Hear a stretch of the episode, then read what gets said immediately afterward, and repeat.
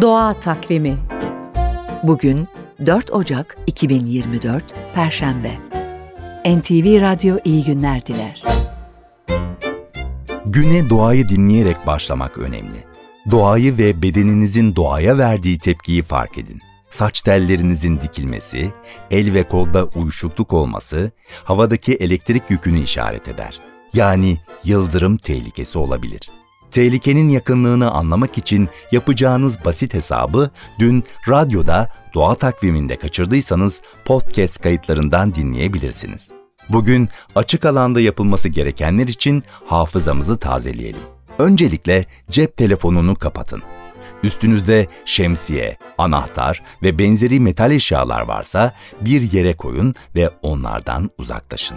Metal direk, akan su, tek başına veya diğerlerinden uzun ağaç ve direğe yaklaşmayın. Peki ağaçlık alandaysanız ne yapacaksınız?